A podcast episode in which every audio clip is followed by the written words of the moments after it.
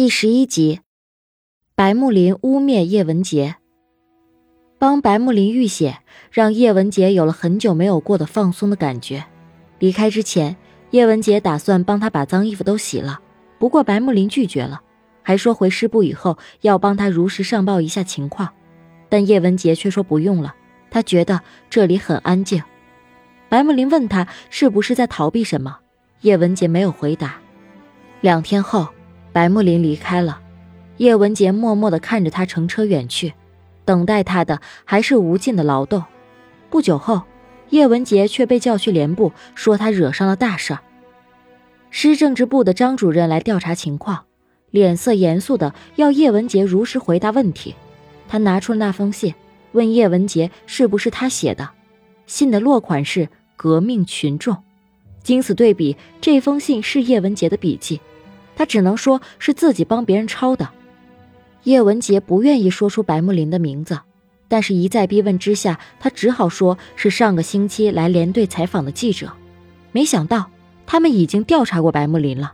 白木林干干净净的，只说自己是帮叶文洁送信，至于信里的内容，他一概不知。叶文洁有些傻眼了，他不敢相信这居然是白木林说的。直到白木林出现，亲自指认了叶文洁。张主任又拿出了那本《寂静的春天》，上级的态度很明确，这本书产生的负面影响很大，本质十分恶劣。叶文杰表示，这本书不是自己的，是白木林借给他的。没想到白木林突然发了疯，动起了手，他猛然拿起桌上的书，朝着叶文杰的头就砸了过去，为自己辩解。他是上级指定了这本书的译者之一，持有这本书完全是合法的。头上的鲜血不断的流下，白木林继续污蔑着叶文洁，声称叶文洁是趁着自己劳动的时候把书给偷走的，甚至情绪激动的差点冲上去。叶文洁的眼神里充满了失望、麻木。随后，他被带回师部检查。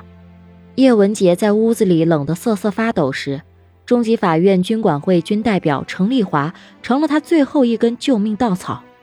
程丽华让人拿了个炉子过来。又倒了一杯热水给他暖暖身子，随后他拿出一份文件让叶文洁签字，说要好好谈谈解开他的思想疙瘩。程丽华说，只要叶文洁签了这份文件，就能证明他的立场。叶文洁依旧沉默不语。程丽华说，签字的人并不是非他不可，这是组织对他的优待。那上面还有叶文洁妹妹叶文雪的签字，这是针对父亲的文件。叶文洁不愿意签，程丽华却是忧心忡忡地牵着他的手，好心地说是为了他好。叶文杰想到了父亲的话，他把手抽了出来，拒绝签这份文件。老年的叶文杰谈到这些，淡然道：“这些都是过去式了。至于对或者是错，不过是站在不同的角度看待问题。那件事情过去以后，叶文杰离开了北部林场，去了别处。